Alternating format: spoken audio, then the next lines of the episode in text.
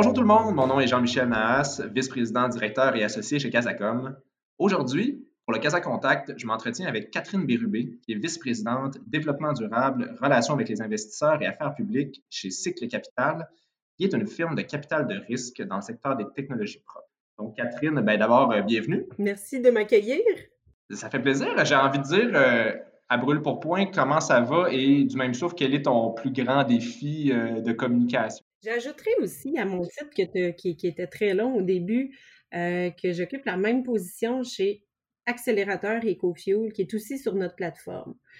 Euh, comment ça va depuis le début euh, de la pandémie? Je pense que ça va un peu de la même façon pour pas mal de monde. En ce moment, il y a des défis, notamment au niveau de la communication, euh, les rencontres, c'est plus difficile.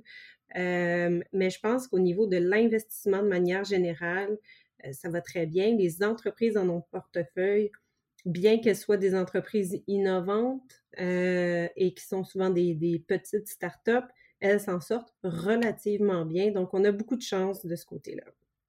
Mais on, tu, tu as parlé de la pandémie, on parle beaucoup de la relance aussi de, de, de cette pandémie-là. Il y a eu beaucoup de voix euh, de tous horizons qui se sont élevées pour dire que cette relance-là ne devait pas être seulement économique, qu'elle devait être aussi verte. On a parlé abondamment de green recovery un peu partout à travers le Canada. Je voulais savoir, est-ce que c'est un mot à la mode ou est-ce que ça se vit ou s'incarne pour vrai dans ton quotidien? Là est la question. D'abord, c'est pas juste au Canada hein, qu'on parle de Green Recovery, on parle de Green Reset, de relance verte, relance durable, partout à travers le monde en ce moment. Il y a beaucoup de juridictions aussi en Europe qui ont mis euh, l'agenda, on va dire, vert euh, en priorité. Euh, pour le moment, il y a beaucoup d'orientation euh, et ça en prend des orientations. Maintenant, le nerf de la guerre, c'est toujours l'exécution de cette orientation-là. Donc, euh, c'est ce qu'on va voir. On a entendu lundi le dévoilement, disons, plus localement au Québec, du plan d'économie verte. Euh, ce sont toutes des grandes orientations et puis des volontés très structurantes. Moi, je, trouve que pour avoir participé à la préparation de ce document-là, c'est très intéressant. Euh, on a des gros défis cependant. Donc, l'important, ça va être de déployer ces programmes-là rapidement, efficacement.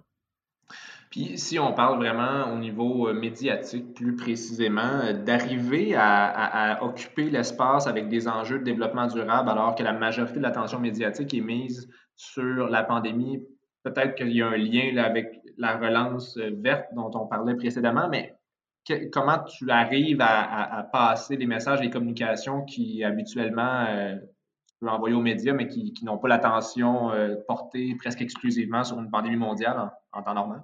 En ce moment, je pense que je pense qu'on a tendance un peu euh, à voir la pandémie comme une fin en soi, la fin de la pandémie.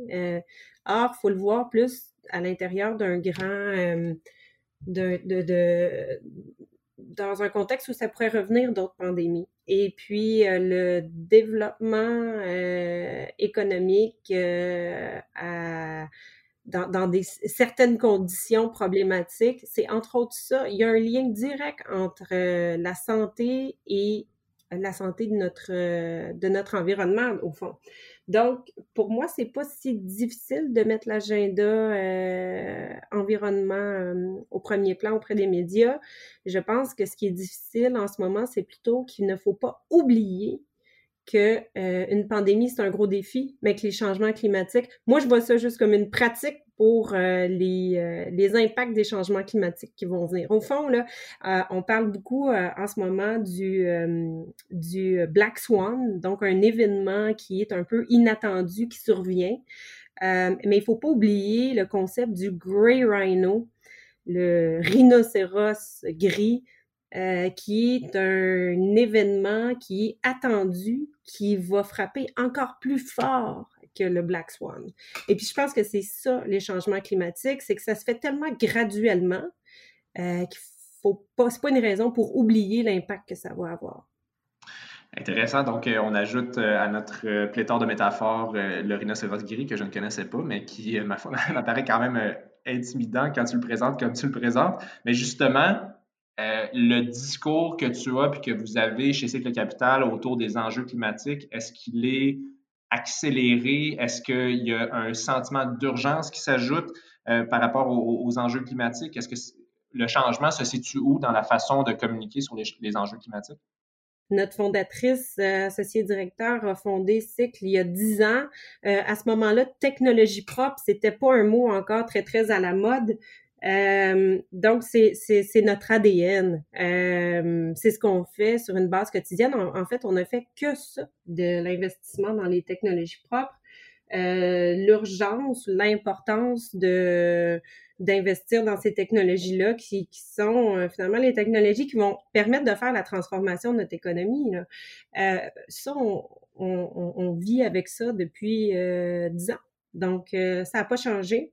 Je pense que là, ce qui est bien, c'est que l'actualité euh, le démontre, la recherche le démontre, la science partout à travers le monde. Et puis, il n'y a plus grand monde, à part certains, euh, euh, certains représentants politiques qui, qui nient les changements climatiques.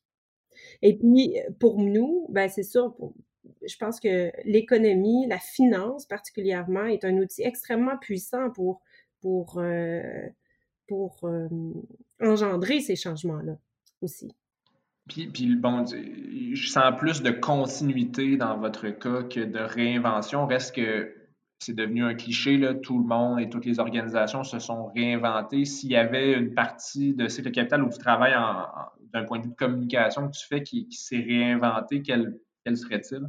C'est certain que dans les derniers mois, OK, il y a deux choses. D'abord, nous sommes des gestionnaires de fonds. Donc, euh, la gestion des fonds qui nous sont confiés par des investisseurs, euh, ça, ça n'a pas changé. Euh, ça se fait de très, très bonne façon. Maintenant, on investit de l'argent dans des entreprises technologiques. Évidemment, on peut s'imaginer que faire la, révision, le due diligence, pardonnez-moi l'anglicisme, mais euh, dans des entreprises technologiques qui sont pas toutes situées au Québec, évidemment, on investit à travers l'Amérique du Nord et on a même un fonds qui investit en Chine. Donc, euh, on ajoute quelques, quelques étages euh, de problématiques, je veux dire, euh, au niveau de la révision diligente de ces entreprises-là. Aller visiter une usine, on peut plus faire ça de la même manière maintenant. et puis, l'autre chose, c'est que les entreprises, dans certains cas, qui avaient des, euh, des, revenus constants ou en tout cas en, en, forte augmentation dans certains secteurs ont été très frappés par la, par la COVID. Euh, donc ça, ça c'est un gros impact aussi. C'est certain qu'on a eu beaucoup, on a déployé beaucoup d'énergie à soutenir nos entreprises dans les derniers mois et à garder vraiment le contact euh, régulier, ouvert avec nos investisseurs pour lesquels on est les gestionnaires. Super intéressant. Je dirais, Catherine, en terminant, euh, qu'est-ce que tu as appris ou ta plus grande leçon depuis le début de cette grande pandémie? Bonne question. D'abord, l'équipe en place chez Cycle euh, a connu, je parle pas pour moi, je n'étais pas chez Cycle à ce moment-là, mais a connu 2008.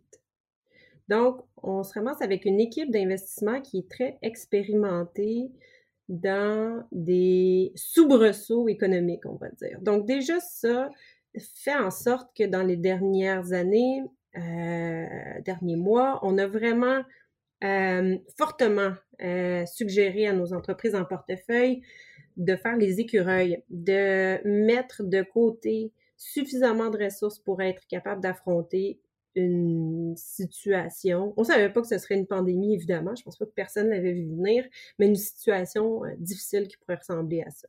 Donc, on, pense que l'expérience euh, a aidé. Oui, c'est pas la première fois que je l'entends, mais effectivement, 2008 euh, était assurément un, un, test, puis ceux qui ont passé à travers sont probablement mieux équipés aujourd'hui pour passer à travers cette pandémie-là. Ben, Catherine, merci beaucoup pour l'éclairage, la perspective. Merci. Je suis Marie-Josée Gagnon, présidente fondatrice de Casacom, et je vous remercie de nous avoir écoutés. Si vous avez aimé ce balado, merci de le partager. Et si vous cherchez d'autres réponses à vos questions, visitez notre site à casacom.ca ou encore prenez part à nos Cas Bon courage et à très bientôt.